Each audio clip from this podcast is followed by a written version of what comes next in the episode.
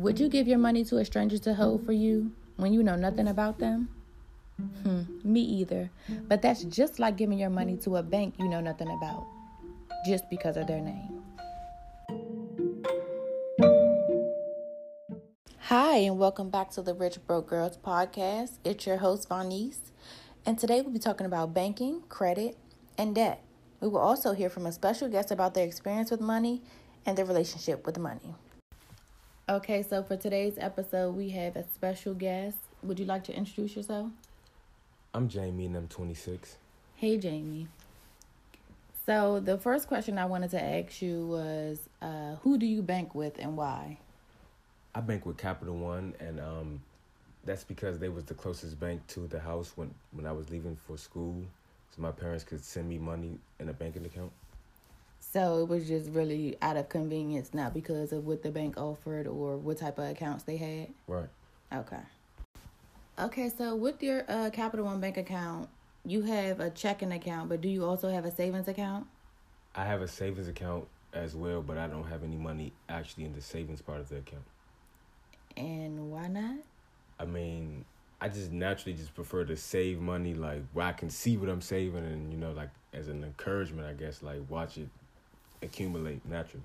So you like to be able to physically touch your money. Right. You, you don't think that that makes you more susceptible to spending that money? I mean, it does in a way, but to me, like I believe more in my self discipline, as opposed to like the motivational factors. that I can actually see the money. It makes me want to save more of the money. Okay, I don't have any of that discipline, so I need the savings account. Um, but I will tell you one thing that's good about a savings account with most banks is that you do incur interest when your money's sitting in that savings account. So if you have it in the account rather than in your home in cash or however, um, you know, you can make money off of your money. Okay, now moving on to debt. Do you have any debt? Do you have a lot of debt? Any student loan debt? Any types of debt? Yes, I have like auto loan debt. Okay, and do you how do you go about paying that and paying off that debt? I pay that like monthly. And are you paying the uh, minimum amount, or do you add any extra payments to that payment to lower the interest rates? Sometimes I add extra payments, but mostly I pay um like the standard monthly payment. But I might also add extras, you know, to um, bring the interest rate down or to lower the um, amount of monthly notes I have to pay until the um, loan is paid off. Okay. Um, how do you think that your debt is affecting your life currently?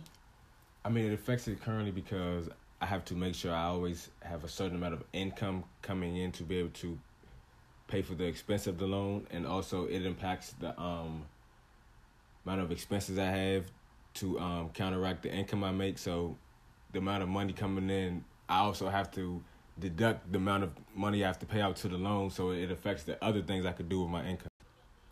Okay, so my last and final question, Jamie. How do you think you are with managing your money, like on a scale of one to ten? I believe I'm like a at least a solid nine. A nine? Yes, a solid nine. So you manage your money. Very well. It's like I try to like never like live too far with my means. Like everybody like always gonna want to splurge or like buy stuff, you know, nice things or whatever. But it's like I try to make sure that's like I don't go too above that. So like I always have like a nice little safety net, and it's like if I even got to use any of my savings, like I always make sure I always put it back first before I do anything else, even before I pay bills or anything else. Like I always pay myself before I pay anybody else. So, do you think you learned that from yourself, or did you know someone, your parents, teach you that? I mean, I think I learned it from myself, from life experiences, also from learning from other people's mistakes and how they mismanage their money, and I just never wanted to be in the same situations they were in. That's good. That's good. I, I feel like everybody should learn how to pay themselves first and how to live beyond their I mean live within their means because a lot of people do try to live beyond their means and then you know before they get paid the next 2 weeks they have 0 dollars in their account and they can't eat and they can't do certain stuff. And at our age I know living in the city it is hard but I feel like that's good that you make that work. So, Jamie, I would like to thank you for sharing your money experiences with us today and letting us, you know, a little bit into your bank account and your money experience. Um, thank you. Thank you for having me.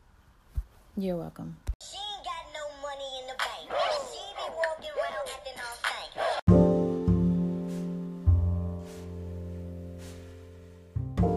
What's the difference between a bank and a credit union? Both banks and credit unions both offer savings accounts, checking accounts, loans, business accounts, but they differ in the fact that banks are for profit where credit unions are nonprofit.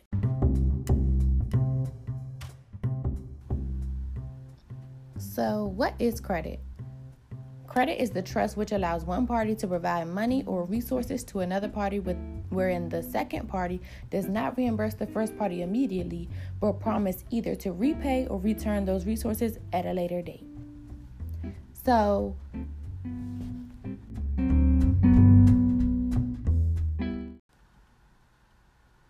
your use of credit is directly um, it directly affects your credit score. So the breakdown of how your credit score is calculated is typically like this. So 10% of your credit score is based upon the types of credit. So installment accounts, credit cards, auto loans, mortgages, student loans. Um, and 35% of that is your payment history. So if you're making payments on time, that is the most effective thing that could either raise your score or lower it. 10% of that is new credit. So once you open a new line of credit, that does give you a little bit of bump, um, a little bit of bump to your credit score. 15% of your credit score is calculated by the amounts that are owed on the card. So it's pretty much about your credit utilization. And we like to keep that under 30%. So it seems that you are using that money responsibly. And the remaining 30% of your credit score is made up of the length of credit history. So it is better to have lines of credit open for longer times than to have newer lines of credit. So it just urges you to keep that line of credit revolving so that you are getting those points for having this credit and being able to manage your money for the long term. When opening a line of credit, it is important to know first the interest rate. So, how much money you will be paying on top of the money that you spent back to the creditor, as well as if and when they report to each credit bureau. It is important to know this because it is important to ensure that you are paying your bill on time or setting up any arrangements on time before your score is reported so that you are not late, so that it is recorded in a good fashion, and you are up on your payments. There are three credit bureaus. Um, they are Experian, Equifax, and TransUnion. So all three credit bureau, bureaus bring together their different scores and they calculate your credit score a lot of the apps or a lot of the services that you all may use may only pull from one creditor or two creditors. It is rare that you will get a full credit report from apps using all three credit bureaus, so your credit score may be a little bit off. There are free websites where you can get one credit score per fiscal year to review everything you owe, all of your accounts, and your full credit score with all three bureaus on it. This can allow you to manage your credit and know who you owe, where, and who is reporting what. Today's fun fact is TransUnion started out as a railroad leasing company in 1968.